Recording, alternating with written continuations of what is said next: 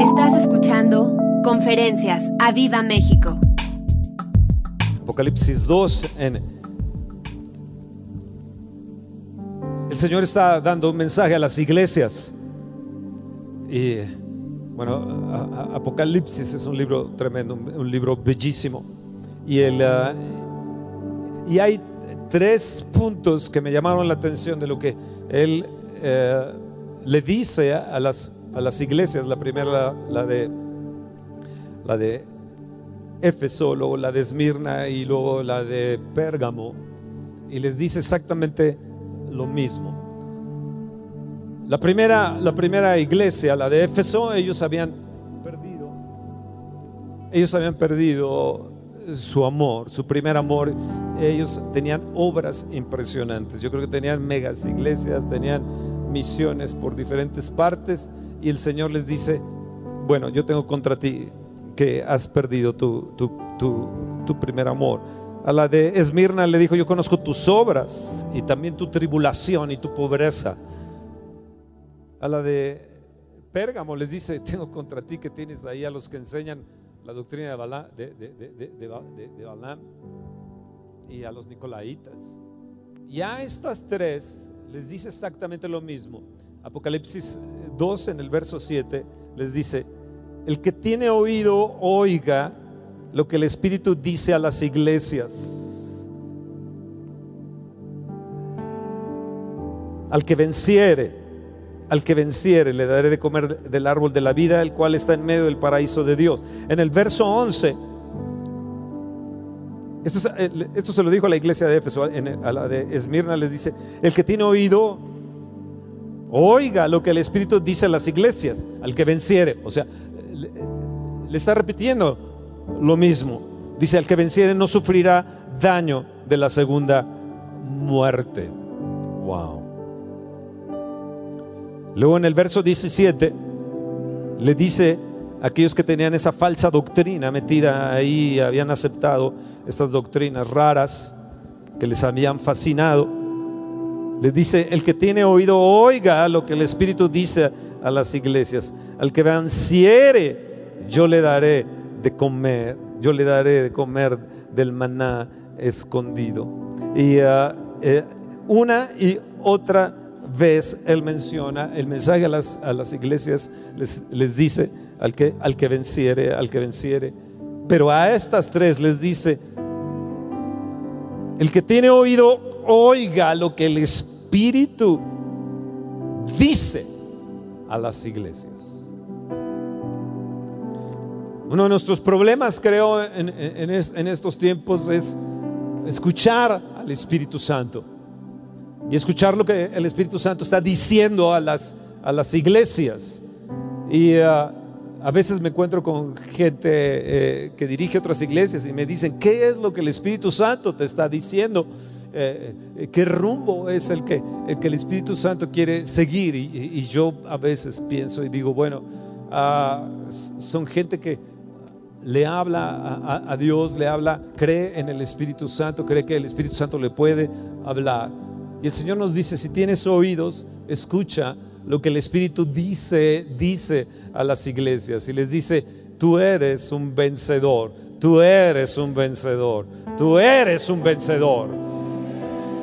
Y al que venciere, él dice: yo te voy a dar, yo te voy a bendecir, yo te voy a dar aún de lo escondido, del maná escondido. Yo te voy a hacer una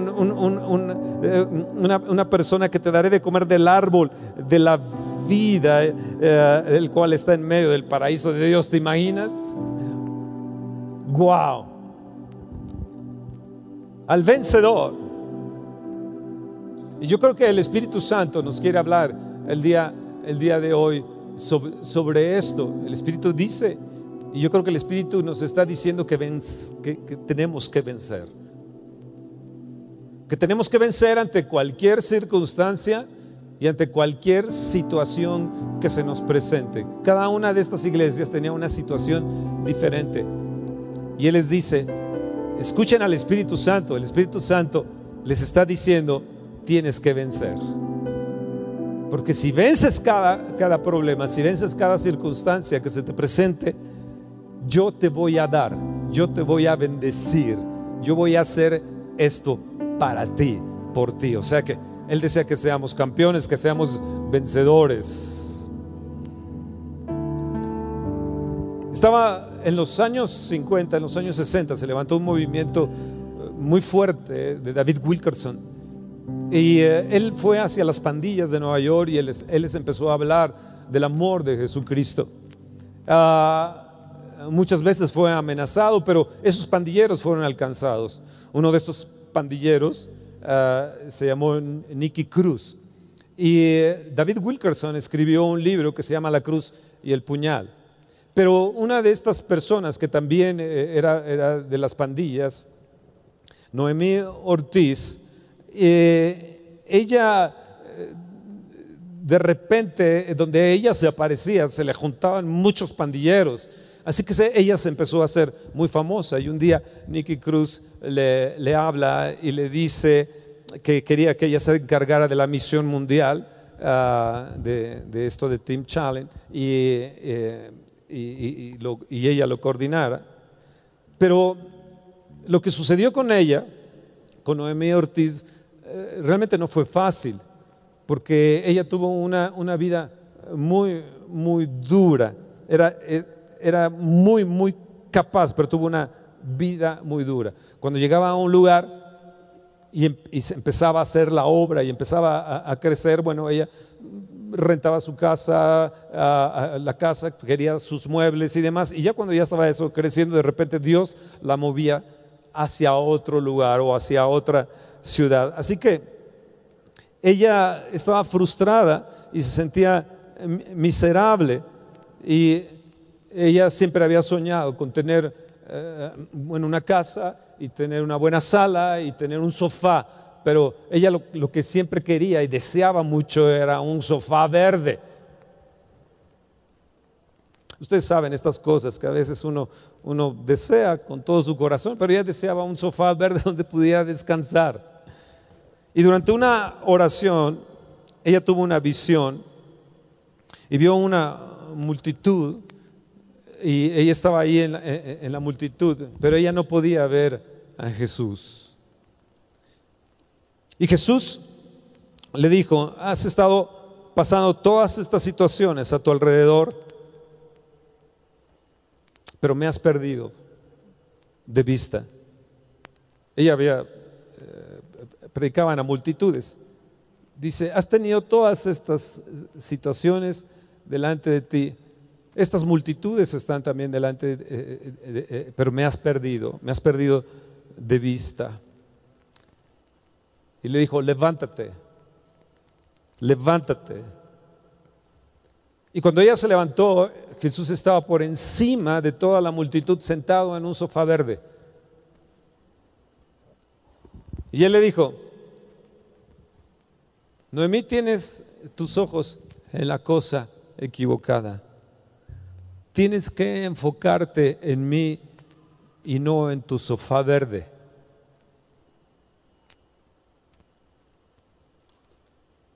Muchas de las cosas que nos están sucediendo y las que podemos pasar en esta vida y de las últimas cosas que nos han acontecido nos pueden desenfocar de Jesús. Tal vez deseemos ciertas cosas, tal vez deseemos ganar en ciertas áreas, pero algo que me he dado cuenta es que nos podemos desenfocar de Jesús. Y yo creo que el Espíritu nos dice eso, y le estaba diciendo a las iglesias: no te desenfoques, tienes que ser un vencedor, pero un vencedor apasionado, un vencedor apasionado. Tienes que ser un campeón, debes tener pasión, porque si la tienes, esto es lo que va a hacer la diferencia en tu vida. Ahora, es Jesús hablando. Entonces, cuando veo yo a Jesús y veo a nuestro Cristo, a nuestro Señor Jesucristo en su vida, veo que Él, a los suyos vino y los suyos no le recibieron, su propia familia, su propio lugar, sus propios amigos, la gente con las que Él había crecido. No le creyeron, pero nunca lo desenfocaron. Segundo, él nunca perdió la pasión que tenía. Y tercero, siempre estuvo mirando hacia la cruz. Siempre te estaba mirando a ti allí, juntamente con el crucificado. Así que él nunca se desenfocó. Y a veces hay cosas que nos van a desenfocar. Puede ser que nosotros tengamos una misión, tal vez sepamos el propósito en nuestra vida, pero puedes tener misión, puedes tener propósito, pero no tener pasión.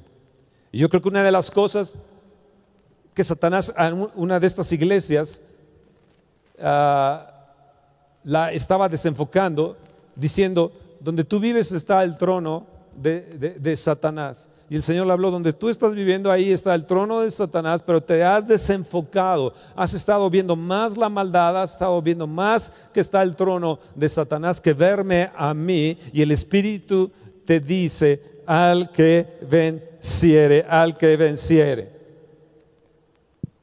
Yo creo que el Señor lo que nos está diciendo y el Espíritu Santo lo que nos está diciendo es que no perdamos nuestro propósito, nuestro objetivo, que no perdamos nuestra pasión, porque Él va a tratar de desenfocarnos a través de tormentas en la vida, a través de problemas que puedan surgir, a través de situaciones que estén alrededor, a través de las situaciones que sucede en el mismo gobierno, y Él va a tratar de que cada una de las circunstancias, que además no tienen explicación y no sabemos cómo explicarlas, nos desenfoque del Señor y perdamos la pasión.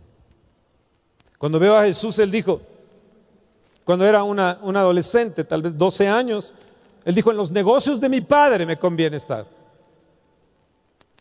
sea, yo tengo una pasión por mi padre, yo tengo una pasión por lo que Él me ha encomendado. Y una de las cosas que yo voy a hacer y mi pasión va a ser estar en los negocios de mi padre. A mí nada me va a desviar de tener esta pasión con Él.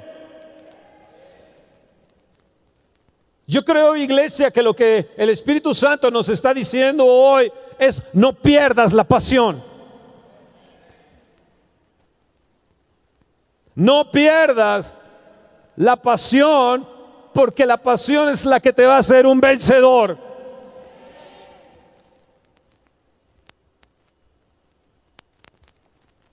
En primer lugar, ¿sabes qué es lo que te quita la pasión? Mateo, en el capítulo 6, nos los dice claramente. Mateo, capítulo 6, en el verso 24.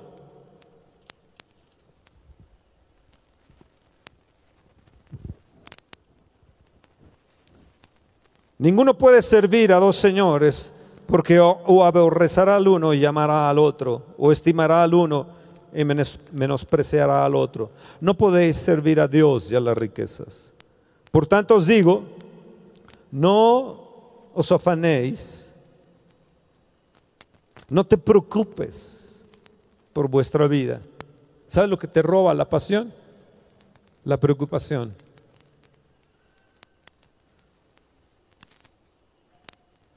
Por tanto os digo, no te preocupes, no te afanes por vuestra vida, qué habéis de comer o qué habéis de beber, ni por vuestro cuerpo que habéis de vestir. ¿No es la vida más que el alimento y el cuerpo más que el vestido? Mirad las aves del cielo, que no siembran ni ciegan ni recogen en graneros, y vuestro Padre Celestial las alimenta.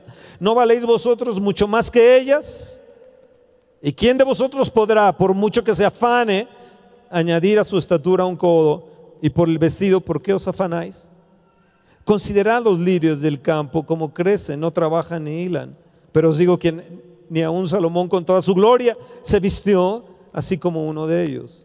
Y si la hierba del campo, que hoy es y mañana se echa en el horno, Dios la viste así, ¿no hará mucho más a vosotros, hombres de poca fe? ¿No hará mucho más a nosotros? ¿No hará mucho más a nosotros? ¿No hará mucho más a nosotros? Dice, hombres de poca fe. No te preocupes, te dice. El Espíritu Santo te está diciendo hoy en la mañana, no te afanes, no te preocupes, diciendo qué comeremos o qué beberemos o qué vestiremos. Está diciendo, no te preocupes del futuro. El preocuparte por tu futuro te roba la pasión, te desenfoca totalmente. Y hay gente que está mirando en el futuro, qué de mis hijos, qué de mis nietos, qué de esto, qué de aquello, qué de lo otro. Y cuando tú te enfocas hacia eso, estás perdiendo tu pasión. Pero cuando tú tienes tu pasión de hoy y sabes hacia dónde vas, esa pasión te envuelve y esa pasión te protege y esa pasión te hace darle una patada al afán y a la preocupación. Porque los gentiles buscan todas estas cosas, pero vuestro Padre Celestial sabe que tenéis necesidad de todas estas cosas.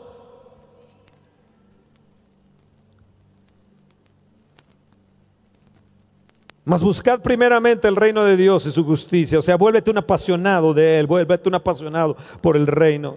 Y todas las cosas te serán añadidas. Todas las cosas. Protección, salud, prosperidad. Todas las cosas. Nos habla del vestido, nos habla del comer, nos dice todas estas cosas te serán añadidas. Así que no os afanéis por el día de mañana, porque el día de mañana traerá su afán. Basta a cada día su propio mal. Si ves las noticias, nombre su propio mal. Y nos envuelven en esas noticias. Dice, basta cada día su propio mal. No te preocupes por el día de mañana. El Espíritu Santo te dice, sé un vencedor sobre tu futuro. Pero sé un vencedor sobre tu hoy, sobre tu día. Hoy soy vencedor. Si el que tiene oídos, oiga. El deseo de Dios es que no te preocupes de tu futuro, sino que lo pongas en las manos de Él. Dice, vean los campos. Salomón nunca se vistió como uno de ellos. Vean las aves. Yo las alimento. No te preocupes por el mañana. Yo estoy en tu futuro. Él va por delante de nosotros y Él está en nuestro futuro. ¿Sabes qué es lo que te libra de esa preocupación y de ese afán?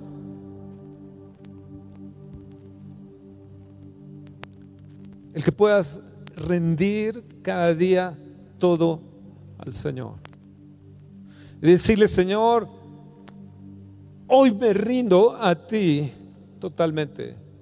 Hay un canto que dice, yo me rindo a ti,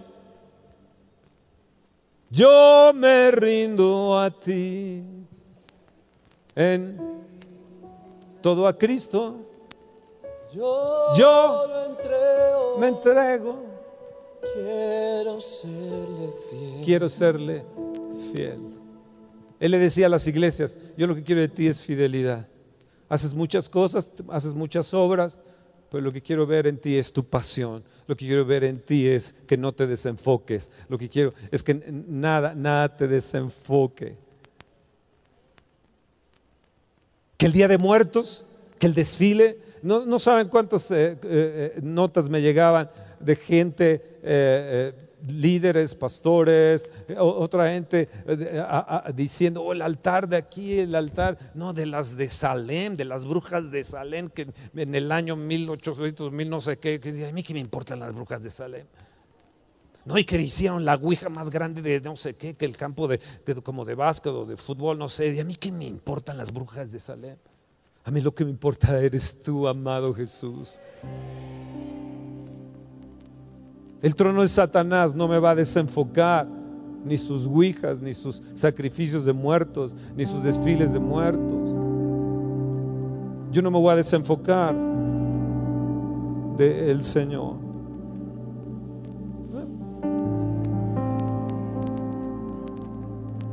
¿Sabes que hay muchas cosas que te hacen perder tu pasión? Y yo me he dado cuenta al ver a cristianos, al ver a gente en el día de hoy que no viven apasionados. No hay un fuego allí en ellos. El día de ayer en la noche, alrededor de las 11 de la noche, recibí dos videos y me llamó la atención. Era del hospital de cardiología donde está Daniel Salazar. Luis y Liz Ibarra habían ido a suplir a Fernando y a Gaby, a los papás de Dani, para que ellos pudieran descansar a su casa. Ellos pasaron toda la noche. Y Luis me cuenta y me dice, es que algo, no sé qué pasó, algo en mí, de repente era algo que ardía en mí.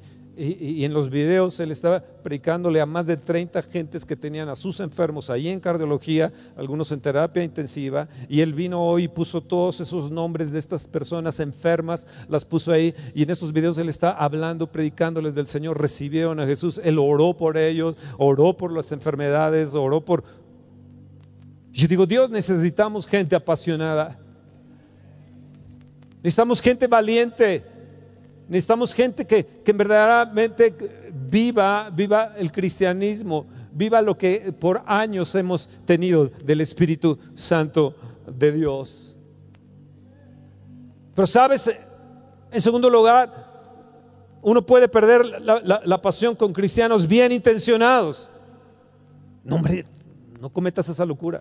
No te preocupes, no digas cómo te vas a parar ahí. Y son bien intencionados. Porque ellos, estas personas bien intencionados y que son cristianos también, a veces te desenfocan por su manera de ser, porque viven un cristianismo a su manera, pero no a la manera de Dios. Y el Espíritu Santo te dice hoy, no vivas el cristianismo a tu manera, vívela conforme a la palabra de Dios, sé semejante a Cristo. Pon tus ojos en el autor y consumador de la fe, que es Jesús. Hombres de poca fe. Cuando yo leo esto digo, Dios, no, yo no quiero ser hombre de poca fe. Yo quiero tener, y después tal vez hablaré sobre esto, sobre la vejez en otro tema, pero que pueda ser testimonio a las generaciones aún en mis canas y aún en mi vejez.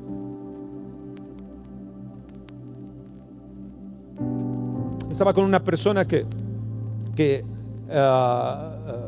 me estaba, no, tu masa muscular es así, tu peso es así, tu grasa intestinal, o no sé cómo le llaman, y no sé qué otro rollo y demás, etcétera. Entonces tú estás así. Yo había estado orando, Señor, como Caleb, yo quiero tener la unción de Caleb, tener esas fuerzas. Él dijo que como 40, la misma fuerza que tenía a los 40 la iba a tener ahora que tenía 80 o 80 y tantos años. Y yo empecé a declarar eso. Llevo semanas, mucho tiempo declarando eso, y ahora la última vez esta semana me dijo, tienes la edad de como si tuvieras metabólica, tienes la edad metabólica de una persona de 28 años de edad. Entonces me faltan solamente 3 años para esos 40 años que he testificado.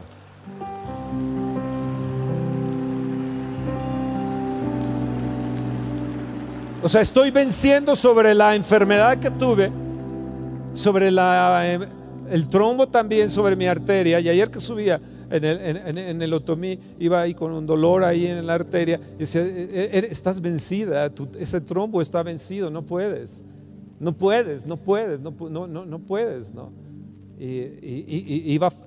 Y me iba fatigando y decía, no, diga el débil, fuerte soy fuerte en él, correrán y no se cansarán, ¿no?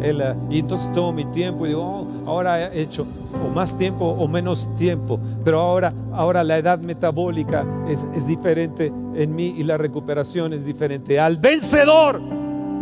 Y tienes que vencer sobre tu enfermedad, y tienes que vencer sobre la situación que estás enfrentando. Pero si te desenfocas de Jesús, vas a perder la pasión. Cuando tú tienes pasión, no va a haber ansiedad, no va a haber depresión. Porque ansiedad y depresión viene de la preocupación y viene de las cosas del afanarnos. Cuando veo a mis hijos, veo a Toño, a Elisa, hoy veo a las nietas, a Camila y Mica, y veo a los demás sus hijitos, y veo que ya algunos ya son jóvenes, son muchachos que ya se van a enamorar y van a tener van a querer casarse. Yo digo, Dios, yo los pongo en tus manos, yo suelto este afán, esta preocupación en ti, Señor. Y sabes que, Señor, yo decido hoy no perder la pasión. Ayer estaba orando toda la tarde, me pasé un tiempo ahí, me estaba como medio durmiendo ahí, dije no, ahora voy a poner un canto así, y puse un canto que quería que hoy cantáramos, pero se me olvidó decirles a los músicos, y yo levantaba mis manos ahí en mi madriguera y yo le decía, Señor, mi futuro está en tus manos, el futuro de mi esposa, el futuro de la iglesia, el futuro de mis hijos está en tus manos, nada nos va a vencer, Señor, nosotros vamos a ser vencedores, pero te pido una cosa, Señor, que yo no me desenfoque, que yo no pierda la pasión.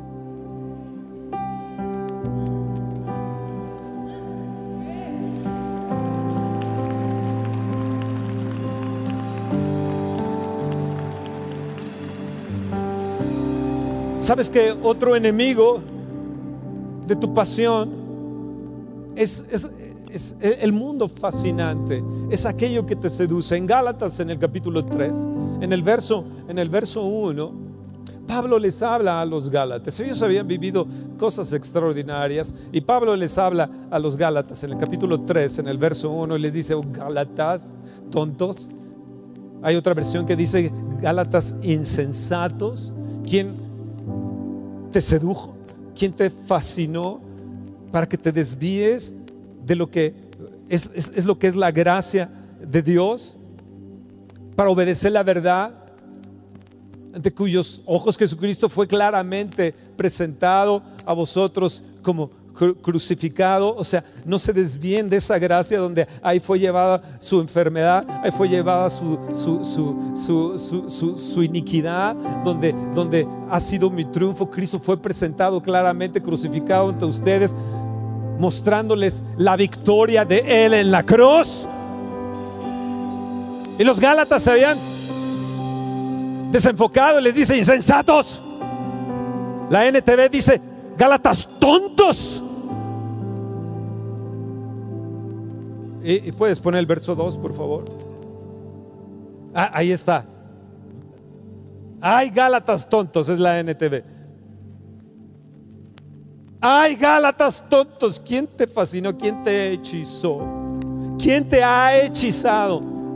¿Quién te ha fascinado? Hoy los jóvenes es fácilmente que se fascinen con ciertas doctrinas como la de los nicolaitas y los de Balaam, como le habla el Espíritu a esta iglesia. Dice, ¿quién te ha fascinado?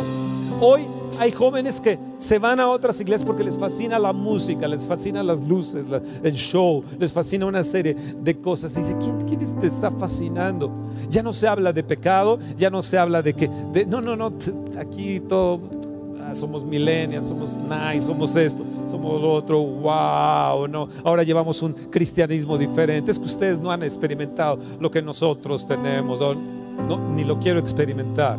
Ni quiero ser fascinado, ni quiero ser hechizado, ni quiero ser seducido. Y Pablo les habla bien claramente, les dice, ¿dónde perdieron su enfoque? ¿Dónde perdieron su pasión? Por la cruz, por lo que Cristo hizo en la cruz del Calvario. ¿En qué momento alguien los fascinó y los ha desviado de eso? Yo no quiero perder la pasión. Yo quiero enfocarme totalmente en mi Cristo. Amén.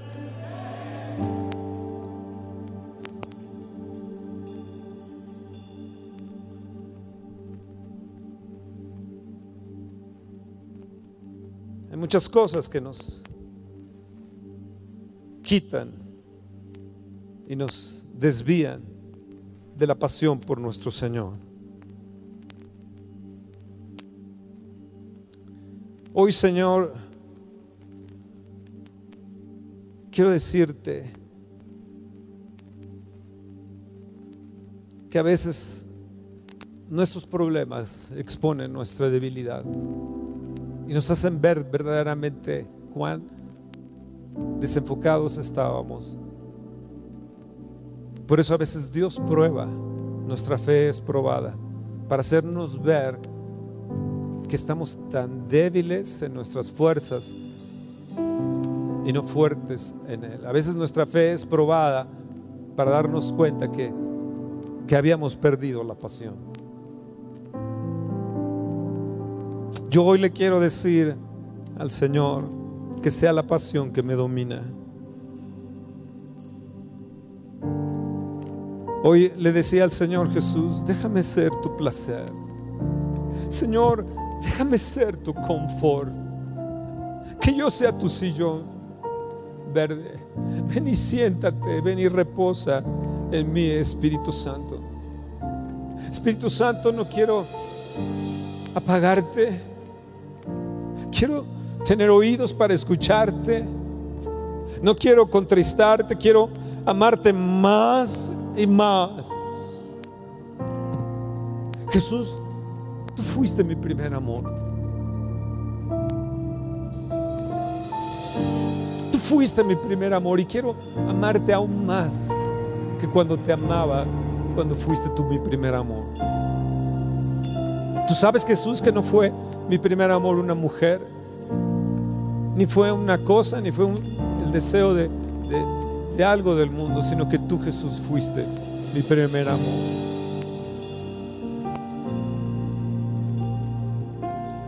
Y quiero amarte aún más que ese primer amor que tuve, Jesús. Ayúdame, Espíritu Santo, a jamás desenfocarme. Ayúdame, Espíritu Santo, a no perder esa pasión. Dame la pasión de Cristo. Dame esa misma pasión que Él tuvo para vivir. Dame esa misma pasión que Él tuvo para poner el gozo puesto por delante. Que no haya nada, Señor. Que no haya ningún problema, ninguna situación, ninguna enfermedad o alguna cosa que me haga dudar y decir, ¿por qué no me respondiste sobre este caso, sobre esta situación? Señor, no sé cómo explicarlo, pero sí te quiero decir que no quiero lastimarte. No quiero lastimarte, Jesús.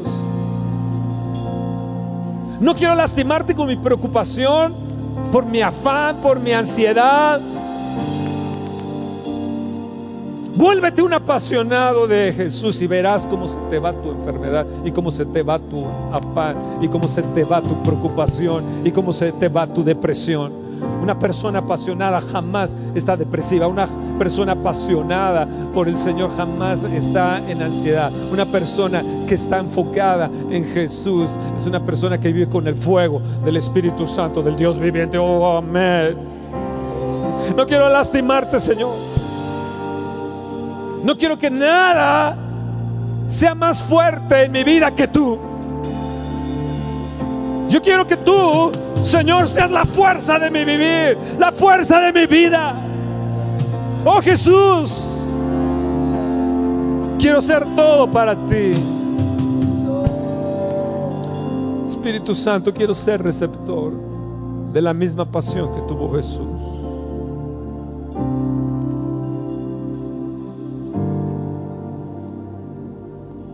Te daré la espalda, Señor.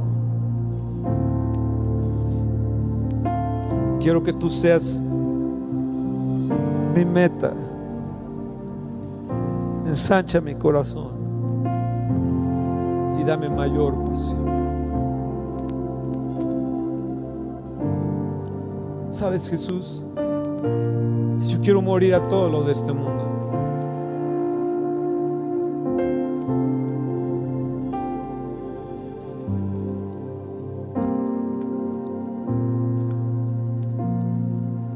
Ser solo para ti, Señor.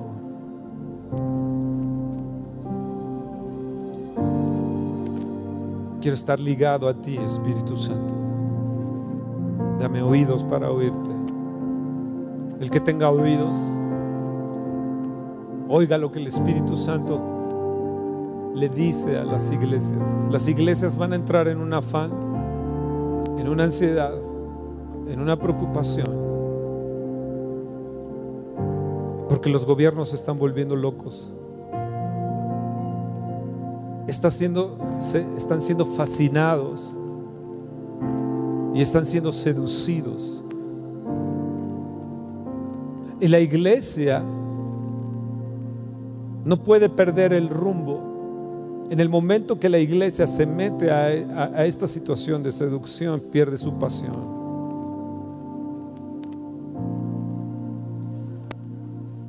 Como quisiera ver jóvenes encendidos, como quisiera ver jóvenes apasionados, como quisiera ver a los viejos también apasionados y que me dijeran: tengo la misma fuerza de hace 40 años metabólica en mí.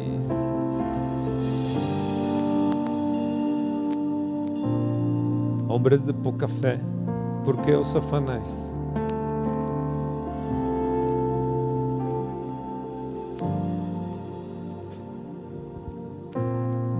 Ensancha mi corazón, Señor. En 2 Corintios, en el capítulo 6,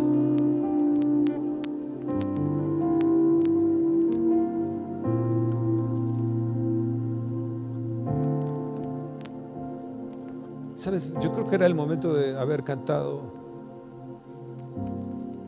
mi pasión eres tú, Jesús, eres la fuerza de mi vida. Haber cantado: la pasión que me domina, Jesús.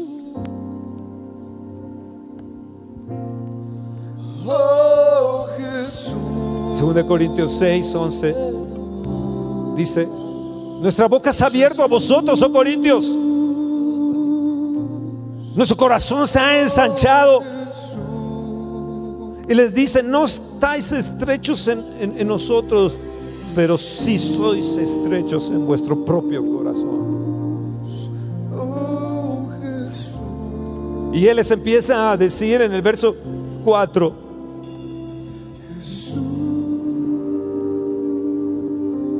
nos recomendamos como ministros de Dios en mucha paciencia, en tribulaciones, en necesidades, en angustias, en azotes, en cárceles, tumultos, trabajos, desvelos, en ayunos, en pureza, en ciencia, en longanimidad, en bondad, en el Espíritu Santo, en amor sincero, en palabra de verdad, en poder de Dios, con armas de justicia a diestra y a siniestra, por honra y por deshonra, por mala fama y por buena fama, como engañadores pero veraces, como desconocidos pero bien conocidos, como moribundos mas he aquí vivimos, como castigados mas no muertos, como entristecidos mas siempre gozosos, como pobres mas enriqueciendo a muchos, como no teniendo nada mas poseyéndolo todo. Cuando tienes a Jesús, posees todo. Oh corintios, nuestra boca se ha abierto, nuestro corazón se ha ensanchado. Cada problema que hemos tenido ha ensanchado nuestro corazón. Nos ha hecho humillarnos delante de Él, pero nos ha hecho también preocuparnos y entrar en ansiedad, afán. Y entonces llegamos al punto de decirles: no, Señor, aquí está todo nuestro afán y está toda nuestra ansiedad y toda nuestra preocupación. Sí, hemos sido entristecidos, pero hemos alegrado a muchos. Hemos llorado enfrente de ustedes, hemos llorado delante de Dios, pero algo nos ha sucedido, algo ha pasado en nosotros. Nuestro corazón se ha ensanchado. Cabe más gente aquí ahora. Cabe más gente aquí. No solamente ustedes, sino hay muchos otros que están ahí en nuestro corazón. Señor, y ningún problema de estos nos va a derribar. Ningún problema de estos nos va a hacer hundirnos en el hoyo. Yo quiero ser un vencedor. José fue vendido, metido en un hoyo, metido en una cárcel, y salió vencedor. Jeremías fue metido en una cisterna de materia fecal y él salió vencedor. David fue desterrado, dado por loco, y él fue un vencedor. Daniel fue metido en un foso de leones y de ahí salió victorioso. Cada hombre de Dios tuvo su problema, pero no perdieron su pasión. no perdieron su pasión. Esto no va a hacer que perdamos nuestra pasión.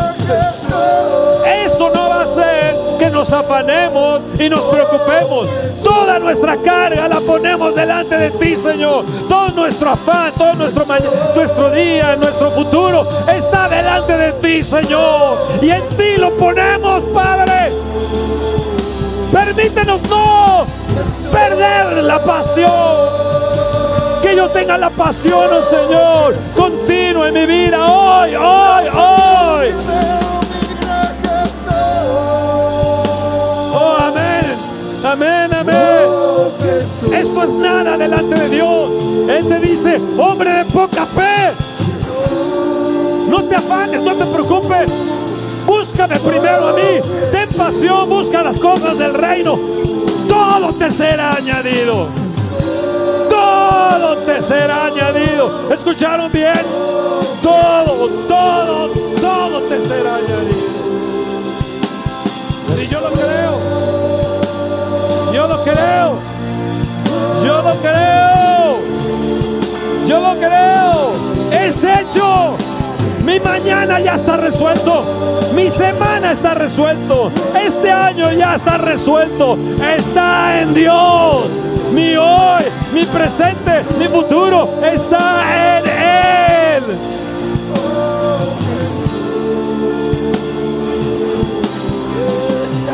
No te preocupes. No hagas caso a Satanás que te dice, vas a morir. Dile, yo ya estoy muerto. Ya morí a mí mismo y ya no me puedes matar. Yo tengo la respuesta a la segunda muerte.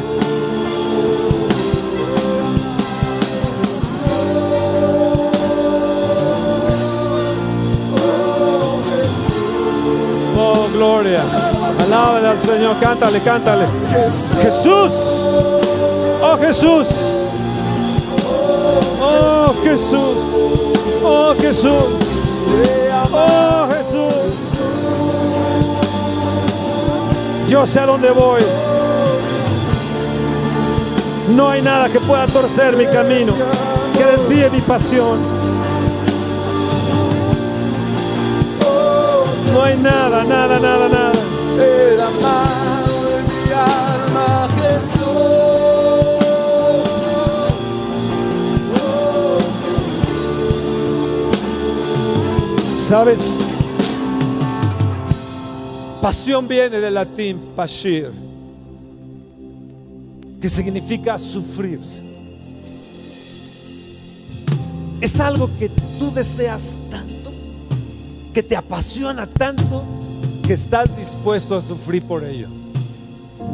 Es que yo estoy enamorada de esa mujer, de esa niña, de esa jovencita. Estoy enamorado de ese joven. No me importa si no tenemos un sofá verde. Yo quiero estar con él, quiero estar con ella. Tengo tanta pasión que estoy dispuesto a sufrir. Estoy tan apasionado por Jesús que todo estará en segundo lugar.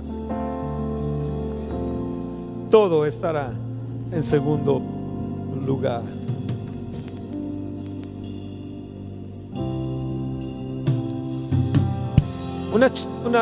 Una jovencita era una cantante y le quitaron el pulmón.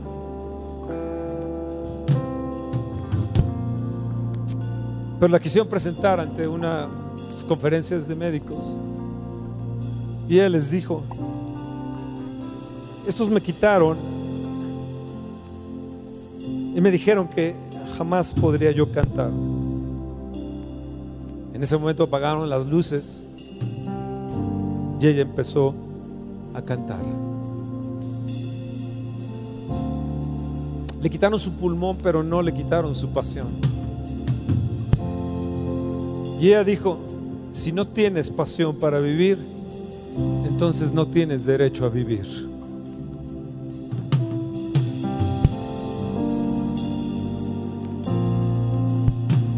Dice, Señor, yo quiero tener pasión. La pasión rompe tus límites.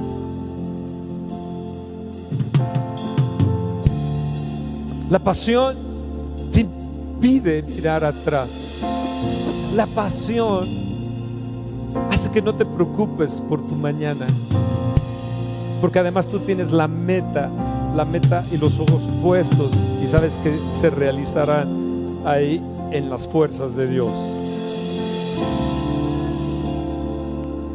La pasión te va a impedir desenfocarte. Estarás tan absorto con esa pasión.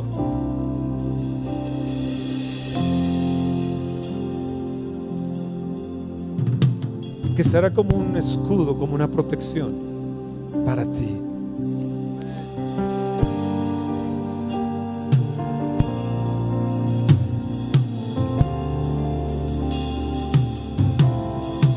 ¿Alguien puede escuchar al Espíritu Santo? ¿Alguien tiene oídos para oír lo que el Espíritu Santo dice a las iglesias? Dile: Señor, perdóname por haber perdido la pasión. Perdóname por haberme desenfocado. Perdóname, Señor, por haberme preocupado por el mañana, por estar tan preocupado por todo esto, Señor. Perdóname. Yo te pido que me perdones. Te pido que me devuelvas la pasión. Devuélveme la pasión, Espíritu Santo, que yo pueda mirar a Jesús en todo momento. Que ya no mire si me dijeron que tengo esta patología y esa patología me está volviendo loco. Esa enfermedad, cada vez pienso en esa enfermedad, o pienso en ese dolor, o en ese dolor de cuerpo, de cabeza, y estoy solamente enfocado en ese problema, en ese dolor, en esa situación, y me he desenfocado de ti, Jesús. Oh, Jesús, quiero vivir apasionado, quiero ser tuyo. Oh, Jesús. Oh, Jesús. El Espíritu Santo está buscando gente apasionada. Si no tienes pasión para vivir, entonces no tienes derecho a vivir.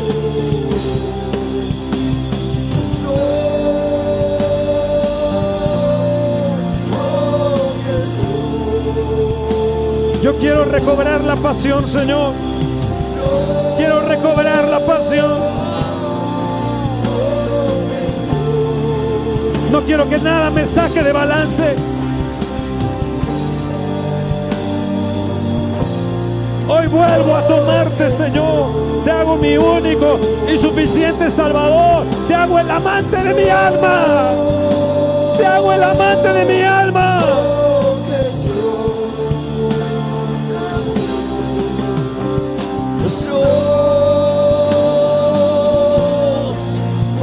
Basta cada día su propio afán. Basta cada día su propio problema. Perdóname por estar preocupado y afanado por el futuro, por el mañana, por el caso, por la situación que tengo. Perdóname por estar más orando sobre eso, pensando sobre eso, que glorificarte y tener gratitud delante de ti, Señor. Que nada me desenfoque. Que nada me desenfoque. El Espíritu dice a las iglesias: al que venciere, al que venciere, al que venciere. Yo me levanto hoy como un vencedor. Dios tendrá su propósito en cada persona, aún en cada persona que está sufriendo enfermedades o está en los hospitales. Dios tiene un propósito claro sobre ellos, y yo pongo estos problemas delante de ti, Señor. Los suelto y suelto esa carga, pero yo voy a buscarte a ti y las cosas de tu reino, Señor.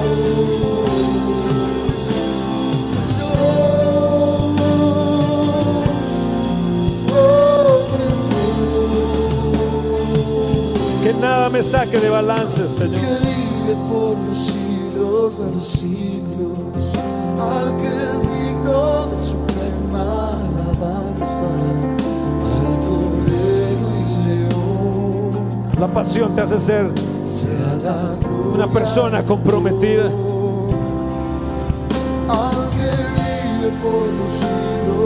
Te hace no temer a los hombres ni a sus amenazas. Ponle todo eso a Dios y deja que el terror de Dios caiga contra tus enemigos.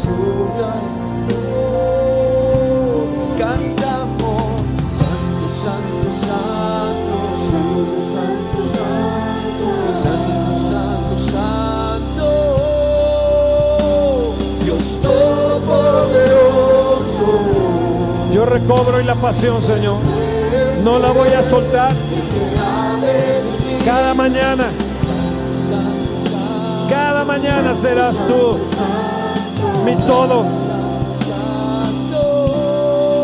Serás el todo en mi vida. Cada tarde, cada noche.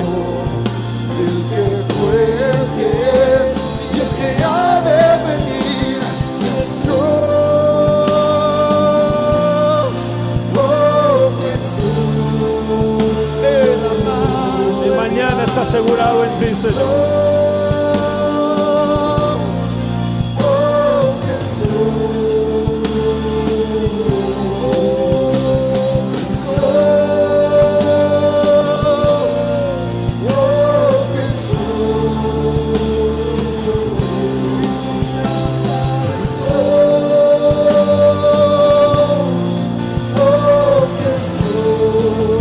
Quiero tener pasión en mi corazón.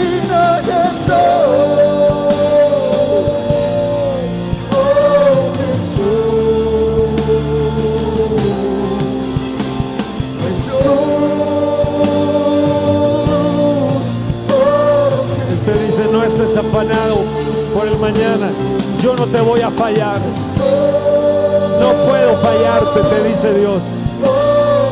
Pero deja de preocuparte por tu mañana.